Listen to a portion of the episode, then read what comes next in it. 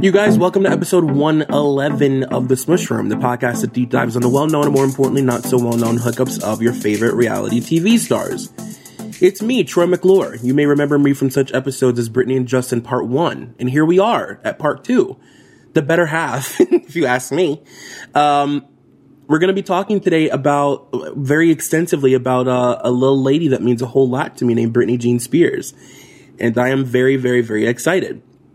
I told you guys we're doing something experimental. Let me just reiterate, just in case uh, this is confusing. I'm breaking this episode down into three parts because there's way too much information to go into one episode or even two. So next week, I'm gonna basically devote the entire hour to the highs and lows of Britney and Justin's relationship. This week, I really wanted to give some backstory and go into Britney's childhood. Um, I wanted to talk about her dad. I want to talk about her mom. I want to talk about, you know, how abusive her household was and how poor they were. And, um, really specifically that like 1998, 1999, like sort of sweet spot right after her getting discovered and, um, going straight into like a Shirley Temple, you know, like just really fucking intense situation. And uh, specifically, I really wanted to talk about this today because I feel like there's a lot of misinformation being thrown around in reference to Britney.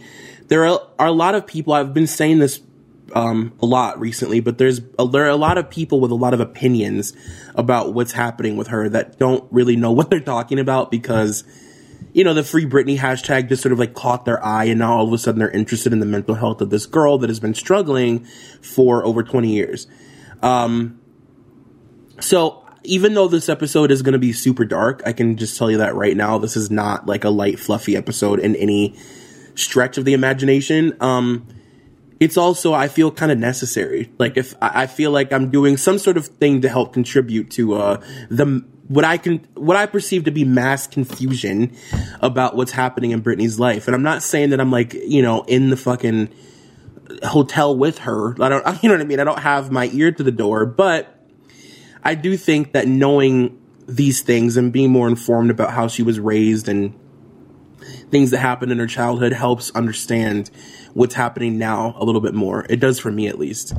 Um, and then I also just wanted to uh, thank you guys last week for sending me so many messages about my depression. I'm so embarrassed that I like announced that. Like I didn't even real. I like went back and re-listened to the episode to figure out what I've already talked about. And I was like, oh yeah, I announced that I'm depressed. Like how embarrassing. You know, the the tiger mom, the Aries in me doesn't really allow me to do things like that. Uh, but you guys sent me some really cute messages, some really sweet ones, some really funny ones. Um, so yeah, thank you for that loud and clear, heard, and uh, yeah. But nothing cheers me up more, like I said, than talking about Britney. And I didn't really get to do that last week. So you're actually going to be getting like the best version of me today. And you guys know that. You guys know how different I am when I talk about Britney. Like when I'm talking about other people, I'm fine. I, I, I do my, do- my job. I do my due diligence, whatever. But when I'm talking about Britney, I really get lost in it. So like expect me to just at a certain point float away. Um, I mentioned last week that I really wanted to talk about this specific sort of like kiss it smoochy era of Britney's life, her pageantry era, like we did with Justin. Um, like I said, it, it seems to have reemerged. A lot of people are talking about this. A lot of people are talking about how she grew up, especially given what's been going on with her dad. And I mentioned, um, I mentioned it all the time, sort of in passing. I've mentioned it in previous episodes. I've mentioned it all. Um, but I, I really want to go deep into Britney's childhood, the abuse, um, the crazy way she was raised, her dad's, you know, addiction issues, um, the extreme financial strife that they were under that people don't talk about ever. And I also want to eventually talk about, you know, the weight of her relationship with Justin and the importance of him sort of being in her life at this time specifically. Um, and just sort of like the like what he represented in her life for so long. You know, like this pillar of like um, stability and like a future of happiness and safety. And uh, you know, I, I said last week that I think that they are two people who were um, or uh, what's the term? Fuck, Liz, where are you? Uh, they were fuck trauma bonded. they were trauma bonded. These are two people that like really were put through hell together and you know, they had their own little protective bubble. So when that was gone, it under you know, it makes sense that it had such an effect on her life. Um and before we even really get into the Britney of it all, I do want to talk about Jamie and Lynn's extremely unstable marriage because there's some things that the general public never seems to mention when it comes to them, especially when they're throwing around theories about Britney's mental health. And I think this plays a really massive factor in how things sort of played out for her. Because uh, Britney was born in an extremely abusive, very poverty stricken household. And she comes from a long lineage of people who used drugs and alcohol to treat uh, mental health. Uh, Jamie is actually, I mean, as you know, he's a former alcoholic and pill addict. Um, his mom actually committed suicide when he was 14, and she also suffered, you know, extreme bouts of depression and anxiety. So on both her mom and dad's side, a lot of the women um, had mental health, but like, there's actually there's a thing called the Spears curse, and it's this I mean, you can Google it yourself, but it's a, a, long lineage of women in the Spears family who suffered extreme issues with mental health. Um, the year before Britney was born, Lynn actually, can I just also say, by the way, how fucking difficult it is to search for facts about Jamie and Lynn Spears when there is a Jamie Lynn Spears as their fucking offspring. You find yourself on page 19 of every Google search you do. Um, but the year before Britney was born, Lynn actually filed for a divorce from Jamie because she found out that he was sleeping with other women. And in a 2008 uh, Mirror UK article uh, that where they talked about the book that she wrote after Britney's breakdown, um, they said the legal papers allege that Jamie was seen in a Kentwood, Louisiana bar with a local woman and was observed hugging, kissing, and fondling the woman. From there, Lynn writes, uh, they went to the Spears trailer where he committed adultery during late evening hours of December 25th and the early morning hours of December 26th. Lynn also sought a restraining order. Her petition says she feared the defendant will become angry when she's when served with the papers and that he will harass and or physically harm her, especially if he has been drinking. Um, Jamie was physically abusive to Lynn in front of Britney and her siblings, and you know that happened throughout their entire childhood, basically. Uh, Jamie's brother actually did a, had a quote in that Mirror UK article where he basically said that they had like an almost nightly ritual of Jamie getting hammered and then he would scream at Lynn and hit her and that would eventually lead to her like crumpled up on the floor crying and him crying on the floor and begging her to not leave him and you know that's the house that they grew up in. Her brother or his brother said uh, one time jamie was drunk and tried to drive off with britney in the car she was no more than five years old, and I tried to stop him, so I reached into the truck and grabbed the keys from the ignition, and he punched me. We got right into it right there by the car, fighting right in front of Britney. Britney was jumping up and down and screaming, and Lynn had to run out and get her inside. We Spearsmen are known for fighting. If Britney happened to be there, then so be it. Another time I was in the house and Jamie walked in drunk and called Lynn a bad name. She was in the kitchen drinking water and he grabbed the glass, walked into the lounge, and just hurled it at her face. It was rough, but the sad thing was that it had become a normal life. At first, Britney was a scared child and you'd catch her crying, but she reached the stage where she just would walk off as if nothing was happening. And as she got older, she would scream and curse at her parents to try and get them to stop fighting. He also mentioned that Britney's anxiety skyrocketed during this period, and her parents thought that she was hyperactive, and they would tell her to sort of put all that energy into her performing, which she did which became something that she's done her entire life until she couldn't anymore. Um, but she was actually just a bundle of nerves because of her anxiety.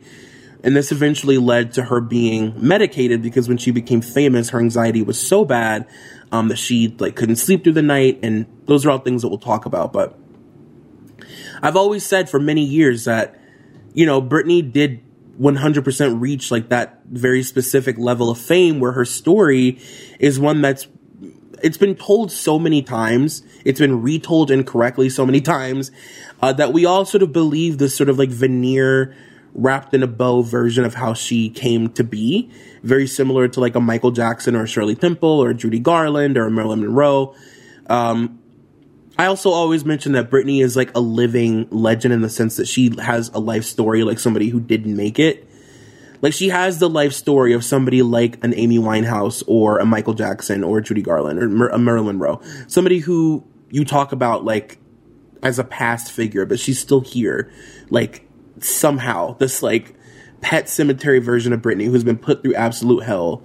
Um, but she has an iconic rags to riches story. And the thing about those stories specifically is that they're always so much more interesting when you do the research and find out the truth behind um, the sort of like soundbite edits of their life. You know what I mean?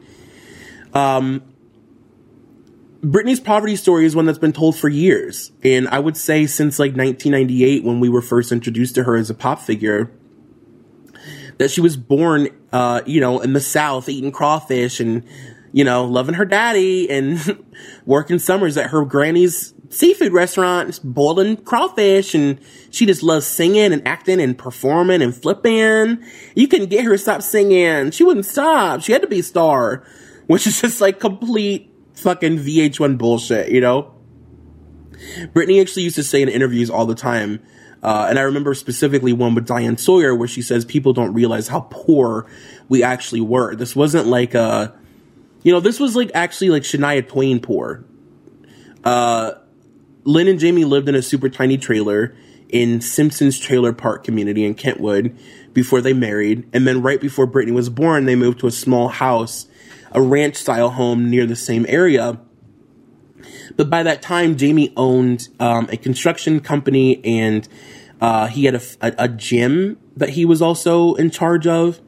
And his gambling addiction at that point was at its height. So, on top of the fact that he was also drinking and pill popping, all of their bills went unpaid constantly. Um, this meant they either didn't eat or Jamie would literally go hunt for squirrel and rabbit to feed the family. Like they were like Beverly, you know, yeah, like Beverly Hillbillies rich, like podunk old school like swamp. No, not rich. What am I saying? They were old school, like swamp poor. Like there's nothing in the fridge. I'd better go find us a squirrel, or else we're not going to eat anything. I got to go wrestle us something up. Um, and by the time Britney had signed her deal in 1998, they had $31,000 worth of tax debt. And that also didn't include like their actual bill debt. And the crazy thing was that Lynn herself never actually worked. Even during this time when she's seeing her kids eat squirrel and there's nothing in the refrigerator and she still didn't work. She stayed at home and she put all of her energy into making her oldest daughter a star basically from the moment she was born. Britney just so happened to be born with some talent and her mom saw her as this thing that would save them from the life that they were all stuck in. Uh, by the time Britney was three, she had already enrolled in choir. She was in dance. She was in gymnastics. At six, uh, she was pretty well known in the area as a pageant kid, and uh, you know she had won Miss Talent Central, whatever that means. Um, you know, she was the kid that would have like local film crews like show up at her school and like film her because she was going to be on the news the next day. You know what I mean? Um, she was supposed to be the next big thing to come out, the only big thing really to ever come out of Kentwood. And the entire town was sort of collectively waiting for and like rooting for Britney's, you know, big break. Like they were all invested in this little girl that was like the shining star of this podunk town.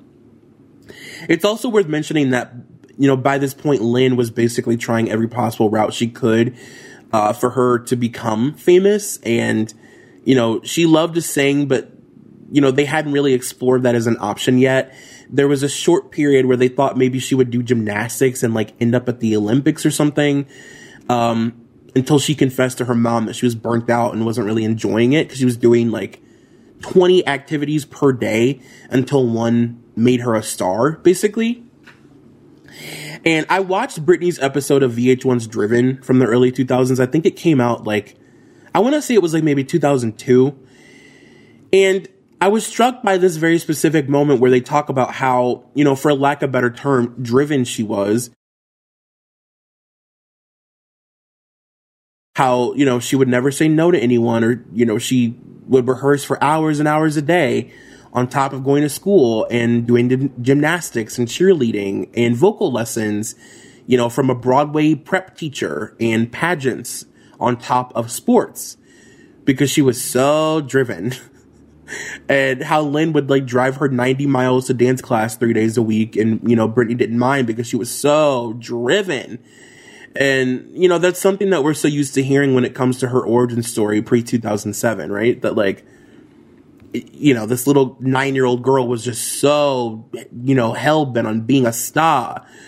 And like now it's a bit laughable to think that this kid was like, like writing inspirational messages in her mirror with lipstick every morning and like just like living like a Reese Witherspoon in election fantasy until she makes her way to Hollywood. She's nine.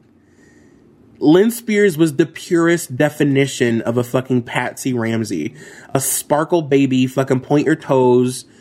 You know, don't forget to smile and make eye contact with the judges. Stage mom who like pinches your fat on your sides and squints her eyebrows at it. You know what I mean? Like that kind of mom.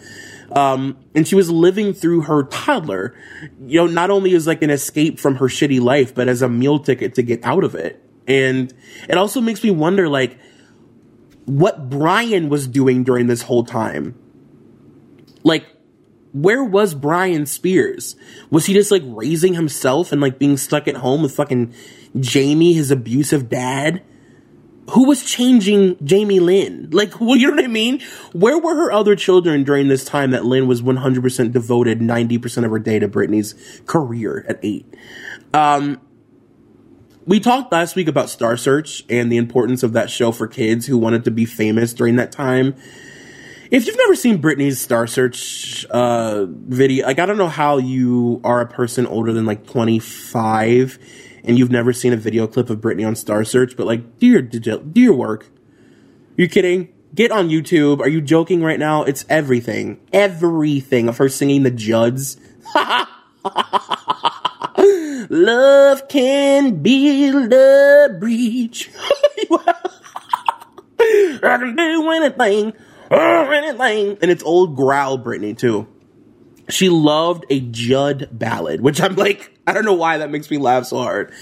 Um, Britney also starred in Ruthless as Tina. Uh, she and Natalie Portman were uh, understudies for Laura Bell Bundy together. And I also just want to point it out and be very clear that I, obviously I think that Britney was an extremely talented child.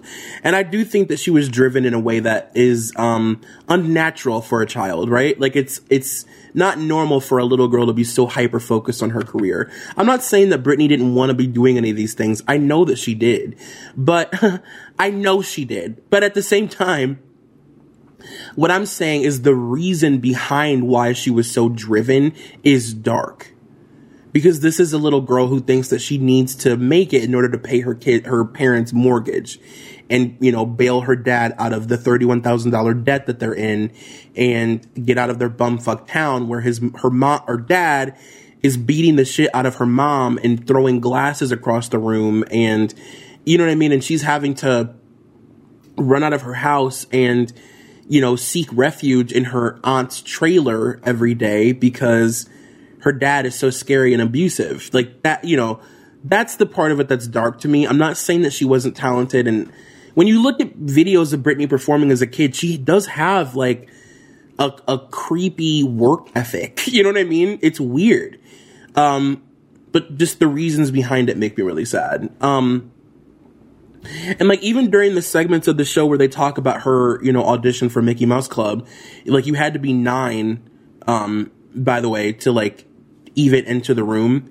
And the talent scout for the show uh, says that he'll never forget when she walked in in the room and she said, "Hi, I'm Britney Spears from Kentwood, Louisiana." And when he said, "Okay, Britney, how old are you?" She said, eight, nine. and his response was, "You know what? She wanted to be in the room. She wanted to be in the room. She was so driven." And it's like, no, fucker. Her mom drove her, used all their bill money on gas, and said, "Now, Britney, when they when they ask you your age, you know what to say, right? You're gonna say you're nine, Britney. Be a good girl." Like she didn't concoct a, a scheme to say she was nine instead of eight. Um, I mentioned last week that after the Mickey Mouse Club, everybody from that cast like kind of returned to their small towns and transitioned back into like a pre-Disney life. Um, and this was like really the last that the last time in her life, I guess you could say that she really lived any facet of like a normal existence. She took off so quickly when she pursued music that there was no gradual transition to her becoming famous. She just like became one of the most famous people in the world and never wasn't for the rest of her life. Um, during this time, she was homecoming queen and she was the point guard on her basketball team. Like truly just a normal girl in the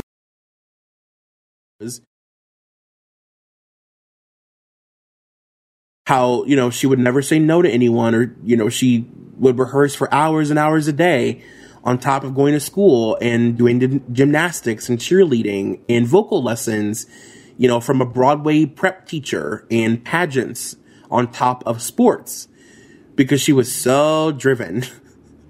and how Lynn would like drive her 90 miles to dance class three days a week. And, you know, Britney didn't mind because she was so driven.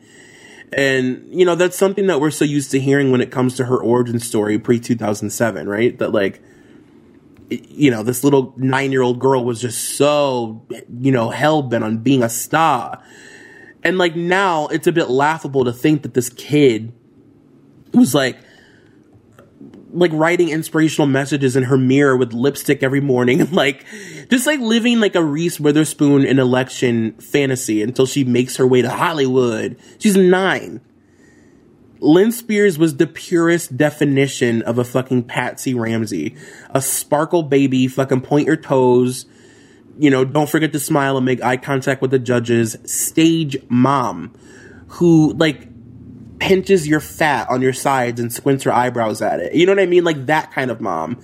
Um, and she was living through her toddler, you know, not only as like an escape from her shitty life, but as a meal ticket to get out of it. And it also makes me wonder, like, what Brian was doing during this whole time.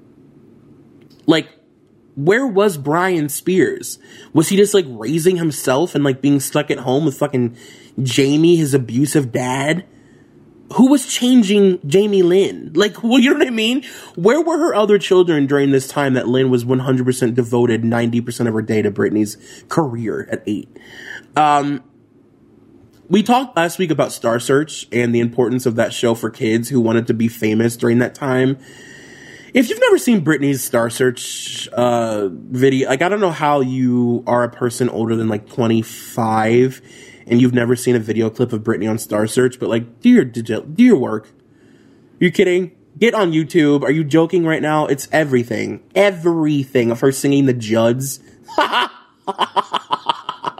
Love can build a breach. I can do anything, oh, anything, and it's old growl Britney too she loved a Judd ballad, which I'm like, I don't know why that makes me laugh so hard. Um, Britney also starred in Ruthless as Tina. Uh, she and Natalie Portman were uh, understudies for Laura Bell Bundy together. And I also just want to point it out and be very clear that I, obviously I think that Britney was an extremely talented child. And I do think that she was driven in a way that is um unnatural for a child, right? Like it's it's not normal for a little girl to be so hyper focused on her career. I'm not saying that Britney didn't want to be doing any of these things. I know that she did.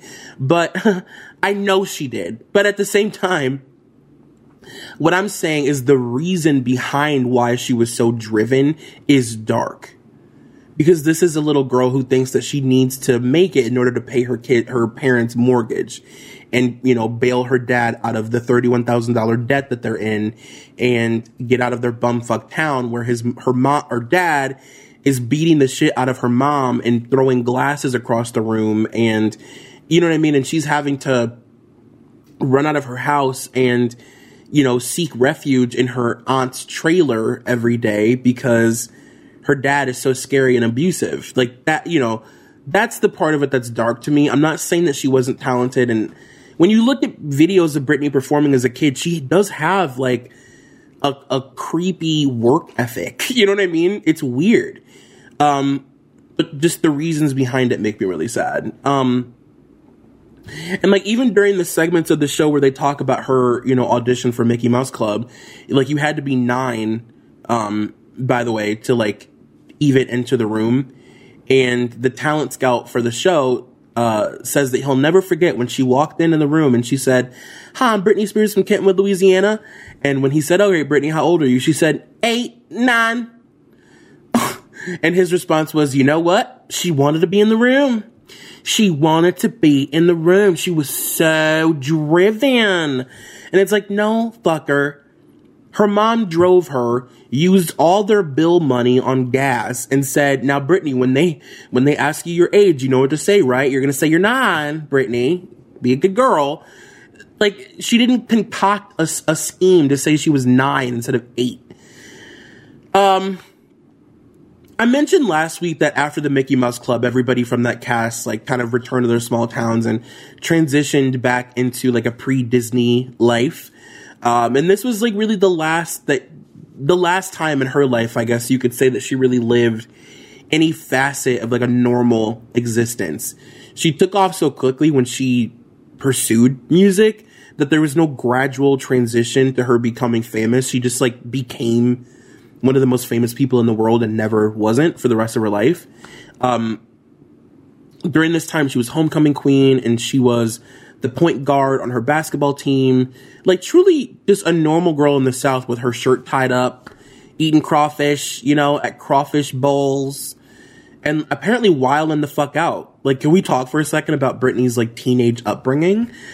So obviously Britney's like, you know, we've talked pretty extensively on this podcast about Britney's sexuality and the the role that that's kind of played in her, you know, in the way that we view her and her career. Oh, career, hey, speech impediment, um, and her music, whatever. But one thing that we don't talk about very often is how it factored into her life before she became famous. So how did this like 15 year old girl become this like Lolita sex kitten? And what was she doing before that that led her um, into even knowing what that looked like. And when it came to boys, Britney basically had no rules. If anything, her parents really pushed her, well, Lynn, really pushed her to start relationships with older guys if it meant she would gain something from it.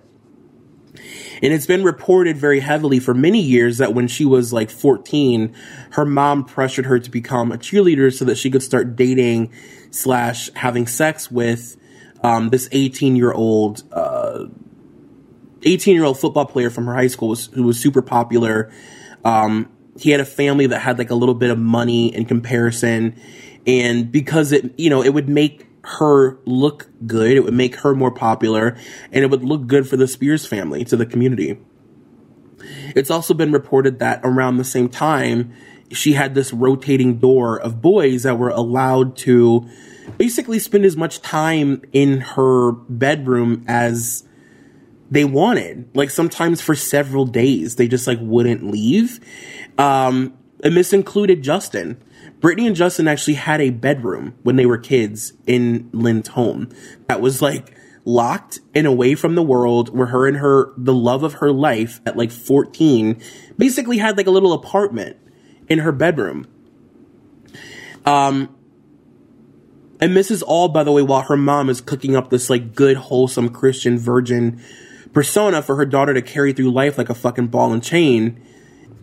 In her book, uh, Lynn actually admitted that she knew Britney was having sex with her boyfriend Reggie, which isn't like a. Ma- I mean, look, she was 14 years old, whatever. Like, that's not what I'm judging, but I, it's like to then put your daughter in a position where she has to lie about all the things that you've allowed her to do all the things that you've made her feel is normal, if anything, pressured her into doing.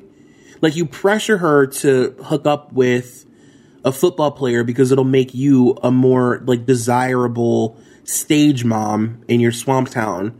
But then when she becomes famous, she has to lie about it. It's just like, it's just gross. Um, Britney and her brother Brian were also allowed to start drinking when they were 14 um, in their parents' home, as long as, well, when Britney was 14, Brian's five years older, uh, in her parents' home, as long as Lynn was there. And according to Lynn, by the time Britney turned 16, it had gotten completely out of control and she started like frequenting bars in New Orleans with her brother. This is also said to be the first time that she had tried like cocaine and weed when she was 16. Now, by this time, NSYNC was already formed, and the band Innosense, who we mentioned last week, was in the process of coming together. It was actually Justin's mom who created the girl group with Lou Pearlman. Uh, they flew Britney out to Orlando to see if she would mesh with the girls over a period of a weekend. And by the end of the weekend, Britney and her mom wanted nothing to do with the group.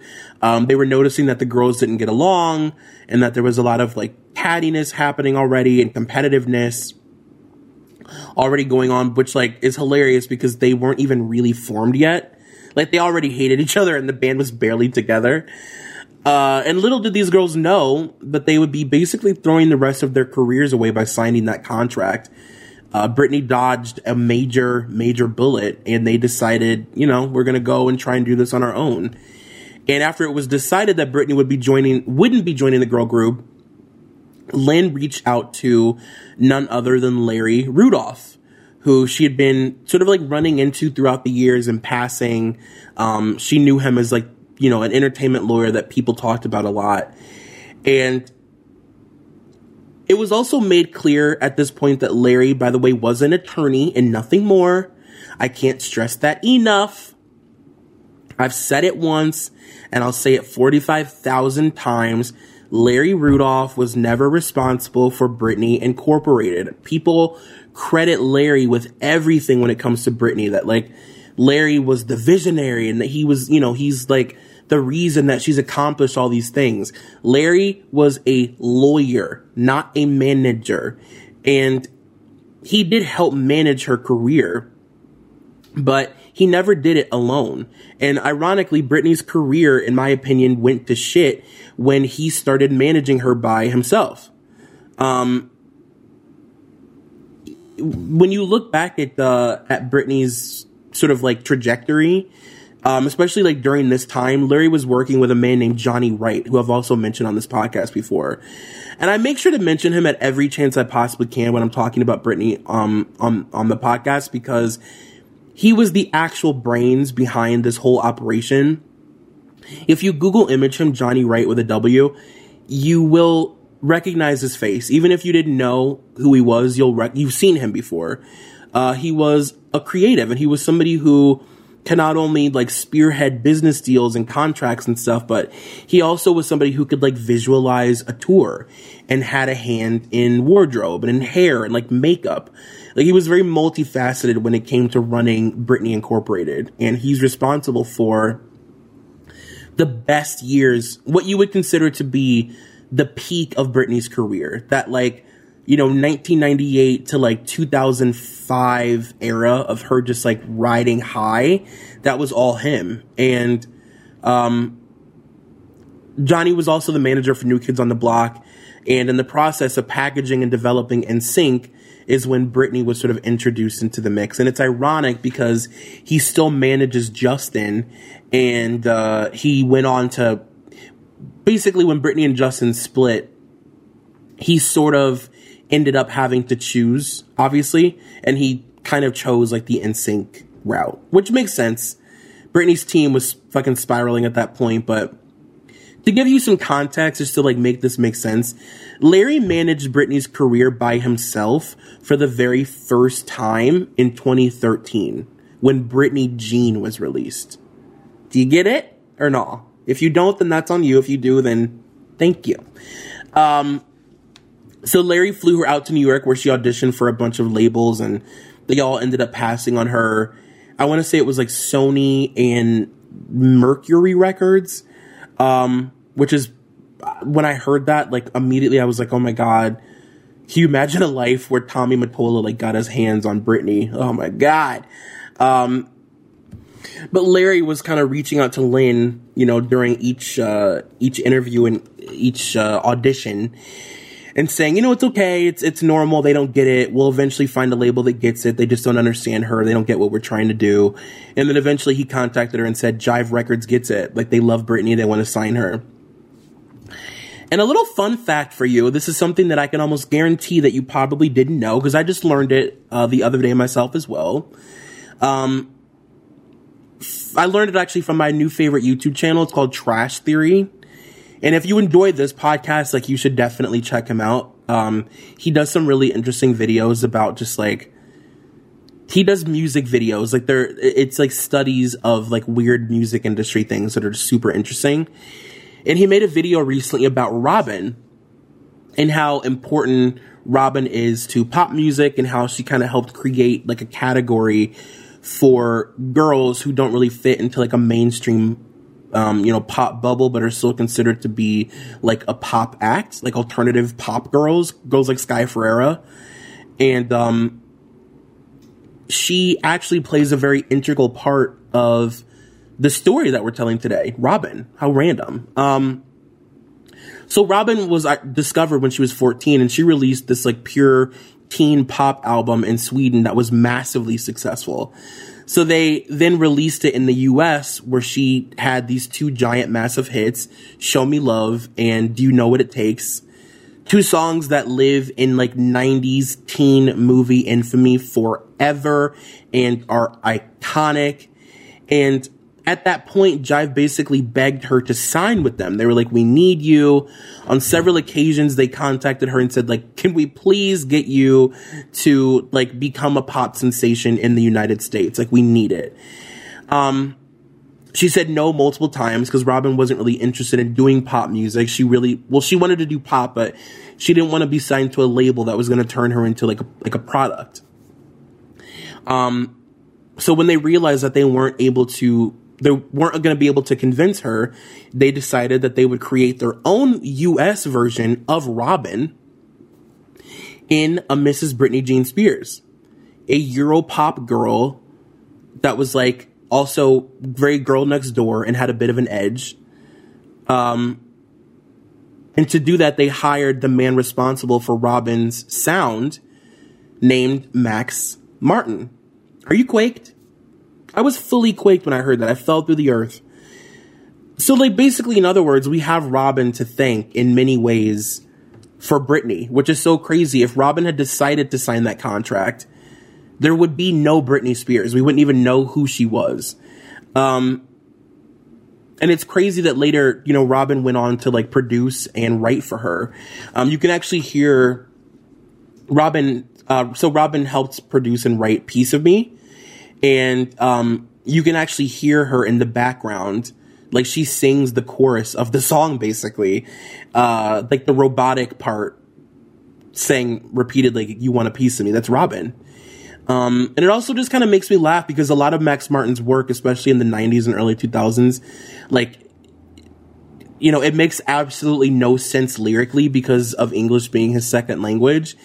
And uh, but we have him to thank for you know any pop song that you've basically enjoyed in the last 25 years, like you can thank Max Martin because he definitely wrote it and produced it.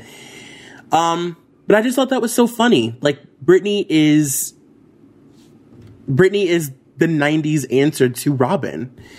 Um, and the other really interesting thing is that Britney showed up right on the cusp of like the millennial generation sort of looking for something new to define us, right? Um, which ended up being the teen pop explosion, thanks to like NSYNC and the Spice Girls and Backstreet Boys. This was that pre 9 11 innocence and optimism that you hear people talk about all the time. And when I think about what we were angry about as, you know, specifically as teenagers during this time and, you know, what kids are having to fight about today on the internet, it's mind boggling to me. Like I was pissed off at teachers and my family and like Christina Aguilera fans. Like that was like really it for me. You know what I mean? Like we learned to be politically charged by George Bush, but on a much smaller scale. You know what I mean? Like 9-11 was the thing that really like politically woke all of us up as kids. Um, a much smaller scale than like Trump's America, where kids are like social justice warriors because they have to be. And at 14, I was writing letters to fucking addresses on the inserts of my favorite CDs. You know, imagining them reading them and like laughing at like my middle school like wit. And right now, millions of 14 year olds are overlining their lips to look like fucking Kylie Jenner and posting pictures of their asses on Snapchat as I speak. So it's just a very different, it's a different world. It's just, it's, it's crazy to imagine. Um, so between her ninth and 10th grade year, Britney and her family basically got everything in order, uh, for her to leave and become a star. Um, Max had basically sent her, uh, well, he didn't basically send the, the demo. He did, he sent her the demo of her song, Baby One More Time, um, where he was singing the entire thing. And, uh, she let her boyfriend Reg Jones listen to it in her bedroom. And like in my mind, I imagine that they were like laying in bed and like smoking from like a bong or something. Since apparently Lynn was a cool mom, you know what I mean? Like I picture they like had packed a good old bong, and Britney was like taking a bong rip and telling him about how she was gonna be famous, while Lynn is like bringing them like pimento cheese and crackers. You know what I mean? Uh, and it was during this time that the team had approached Lynn with their plans on how to market Britney. Lynn was honest with them about the fact that Britney had lost her virginity a year prior to her boyfriend. Um, but they told her that in order for her to compete with like the Mariahs and the Celines of the world, that she would have to sort of separate herself and be presented as a Lolita, as an underage like sex fantasy for older men. And the added bonus, thanks to her mom, was that she wouldn't just be, you know, a like pedophile's dream, like a Lolita like sex toy, but she would also be a Southern Belle virgin Lolita sex toy, a good Christian. You know what I mean? Who says yes, sir, to everything. So when Carson Daly asks you a question in 1998, you respond, yes, sir. In her book, Lynn does say that she regrets allowing the men in charge to sexualize her daughter so intensely um, when she was first signed, but she thought that they knew better. Again, bullshit. Like, Lynn was just as much in on it as they were, and I mean, I think at any point you could have said, hey, you guys, my daughter's 15. Can we maybe peel it back a tiny bit? You know what I mean? Like, come on, fuck off. Um, there's this Rolling Stone article that I've talked about in this podcast for a really long time. Um, it's from 2008. It's at the peak of Britney's breakdown. It's, uh, I think it's called An American Tragedy. And there's a quote in it that I love. Well, there's a bunch of quotes in it that I absolutely love. It's some of, some of my favorite, like, Britney exclusives from her entire career. And, um, it says in January of 1999, Britney emerged on the national stage with a video uh, for "Baby One More Time" as a Catholic schoolgirl, schoolgirl in pink pom pom hair barrettes. The genius stroke of her creation was that her next single was a ballad with a video featuring her dancing in a white outfit on a pier. By emerging as a vixen and then reverting to a child, she allowed the world to breathe a sigh of relief that her temptress act was was make believe. She played along, she said, All I did was tie up my shirt. She said to Rolling Stone, I'm wearing shorts and a bra under it. Sure, I'm wearing uh, thigh highs, but kids wear those. It's the style. Have you seen MTV? All those girls in thongs? And uh, Britney's former driver also gave an exclusive in that article where he said, on the road, Britney was humble, washing her dishes, doing her laundry, calling older females assistants ma'am. We would wake up Britney around 6 a.m. and she'd work on a video for three or four days straight for 20 hours a day. Says Abe, her driver for five years. She was a kind, generous sweetheart with a big heart and uh, no poor habits. An unedited goofball and a girly girl who wore flowery, who wrote flowery notes to her friends, burped a lot, and liked practical jokes. Britney was almost comically naive. And at this point, Jamie was also completely out of her life. Like he was not in the picture at all. Um, he was at the height of him being an alcoholic because now he had money and he was no real voice in her life at all. His little girl was out being fucking passed around by all these like industry creeps. You know, ha- all these men are sitting around picking out what thong she should wear for her next like photo shoot and She's 16 and he has no say and doesn't care at all. Um, they also said it was upsetting for Britney to be around her dad, says a friend. Uh, he came backstage one night and she w- and he was wasted. She was devastated. Britney would tell her friends that her dad was emotionally abusive, and in 2006 she wrote a poem about him, um, about sins of her father on her website. Now we've talked a lot about the um, the old days of Britney's website on this podcast a lot, where she just she had this section of her website called Stream of Consciousness, where she would write poems and write letters to her fans, and um, she would write responses to tabloids and responses to, you know, um, just what was going on in her life during that time, and. I mean, she wrote in it like almost every other day, and it was really, I mean, it's obviously all been wiped off, but like, it was really some there was some intense intense stuff.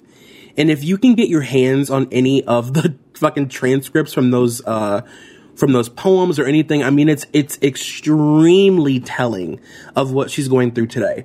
So i actually wrote down the uh the the poem about her dad because i think it's extremely extremely telling of this uh, of who this guy is, and especially right now in the like the Free Britney era.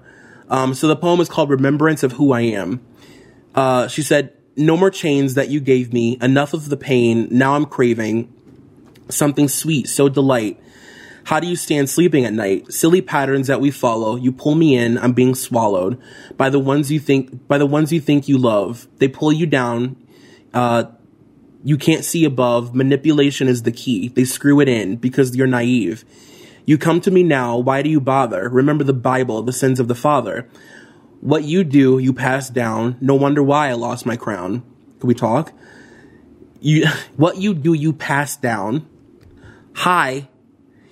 You don't see me now. You ask yourself why. My crown is back and, I, and it's way too high for you to be in my presence, especially my son. You should bow down. I've only just begun. The guilt you fed me, you made me weak. The voodoo you did, I couldn't speak. Your awakening, your phone is ringing. Resurrection of my soul, the fear I'm bringing. What will you say and what will you do? She's not the same person that you're used to. You tricked me once, twice, now it's three. Look who's smiling now. Damn, it's good to be me. And then at the end, she wrote, This is for everyone who thinks they know me, but they don't. And I would also just like to remind you that in uh, 2009, Courtney Love did post on her Facebook, who is um, really good friends with Sam Lutfi for some reason, and was like weirdly involved in Britney's inner circle during that time.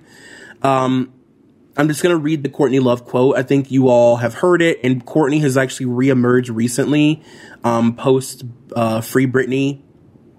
She was having like a really intense conversation on Instagram with David LaChapelle that made a lot of headlines recently where they were talking about how uncomfortable they were with a lot of what they had seen behind the scenes of Britney, especially David LaChapelle. I mean, he's been responsible for so many of like the most controversial moments of her career and you know, I mean, he was the person that basically introduced her to us as like a sex kitten in that first Rolling Stone, that first Rolling Stone photo shoot, which I don't wholeheartedly believe. Um, I mean, I think that David LaChapelle is a fucking creep. Like, I re- remember reading an article where she talked about that photo shoot years later.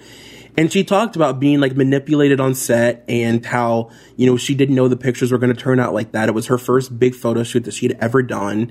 Um, you know, she was like in her bedroom and he told her to undo her sweater and, you know, pull her underwear down more and, you know, stand in front of these dollies. And she even says like, you know, I was so naive. Like I thought at the time that he just wanted to like show off my dolls. Like I really had no idea that I was kind of being manipulated and exploited and the pictures were a lot. And, you know, and she got blamed for those. A 16 year old girl getting blamed for like a man in his 30s telling her to unbur- unbutton her sweater and like, you know, show her like pubic line. I mean, it's just like, it's fucking insane. Anyways, I'm going to read the Courtney Love quote. Uh, this was from her Facebook. She said, Britney's dad molested her. Imagine the father that molested you owning you for slavery while you're forced to sing songs picked out for their sexual content every night. It's insane, right? I have it on first-hand authority. And fight as hard as she is, and does, she still put, she still didn't pull that card. It's a pride thing that I can relate to. However, they want to play dirty, so let's go. I'm so not afraid of the little trolls who hit this when, uh, who hit this when I was fucked up, and they know who they are. They're called lawyers, so let's go. Um, I mean, obviously, I, I don't know that to be true or not to be true, but I really honestly wouldn't. Like, it's a gross and really dark thing to say, but like, look at the trajectory of Britney's career. Look at how she was introduced to the world and what her parents allowed. Also, her life before she became famous. I mean, it's really not that far off to think that her dad was inappropriate with her. I'm just saying. You know what I mean? Um, the first real Speaking of, the first real major controversy in Britney's career came in the form of two saline filled bags that were surgically placed in her breasts and then quickly removed due to public outcry. The infamous implants. So Britney and her mom made the decision to do the implants, according to Rolling Stone, based on the assumption that the culture demanded it when she was 16. And the major gag was that the blatant difference from the Baby One More Time era to her video for Sometimes was so major. Like specifically in the live performances of that song. Um, there was one, and I don't remember specifically what show it was on. I want to say it was on a talk show, but I remember how insane. She's wearing like a white. She's wearing like the the some the sometimes white turtleneck crop top. Um, and it looked like she prof- like literally hired a professional nipple tweaker. Like they were the only thing you could focus on. Her giant engorged, hard as rock fake boobs and her nipples stabbing through her shirt. It was the talk of the town the next day. It was the only thing people were talking about that Britney had these big giant rock hard boobs. Um, Rolling Stone also said when Britney saw the papers, she was crying in the bathtub uncontrollably, asking, Why is everybody being so mean? She says, uh, says a friend. It was very hurtful for her to go through something so private, um, but so publicly. Britney regretted the implants, particularly because her chest was still growing, and when her natural breast became larger, she had the implants removed. And then Darrin Henson, who was a choreographer who worked with her and Christina Aguilera during this time uh, for like five years, said when other girls did their boobs, they were like, yeah, I did my boobs, move on. But Britney was brought up to lie about herself. Gradually, she became, uh, she began to lose her confidence. Britney would come off stage after performing in front of 15 to 16,000 people and start crying because she thought she was terrible. Um, that girl doesn't know who she is. Um, and the interesting thing because when you think about it, like her team gave the world basically permission to make fun of her, right? And berate her and attack her and question her. Um, because it was obvious that a lot of the stuff she was saying was lies and that she was being told to lie about things that she probably wouldn't lie about otherwise. So it gave us permission to then be combative with her about it, you know, and attack her and like bully her and punish her for it. So like so many of the controversies in her life that she you know, that sort of went to became things that like defined her.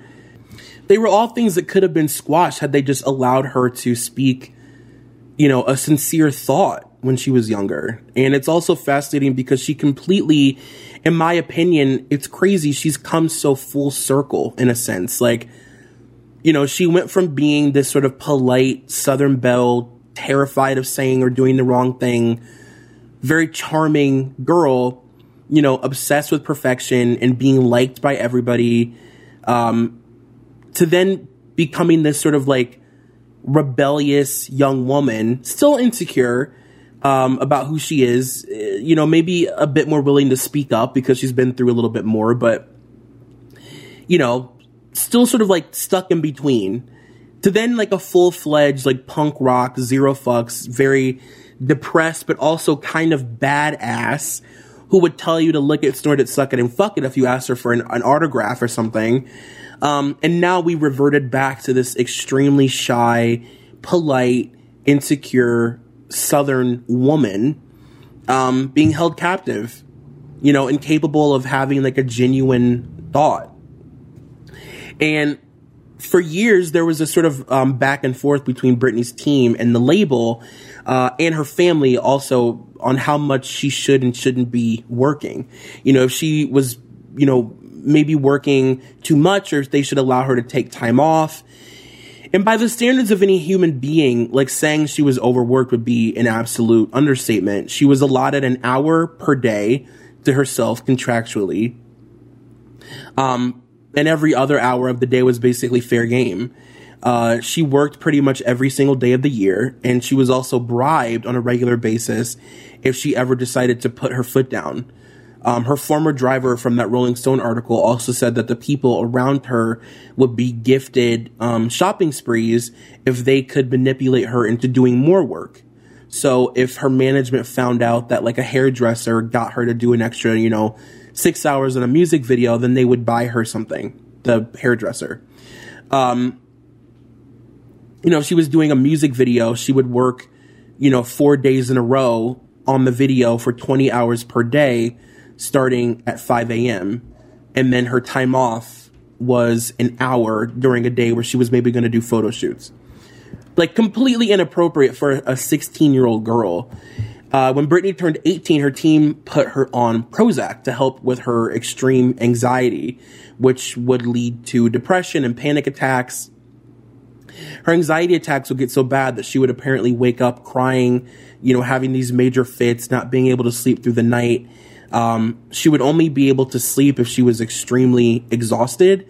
So she would allow her team to basically basically work her to the bone just so that she could sleep through the night.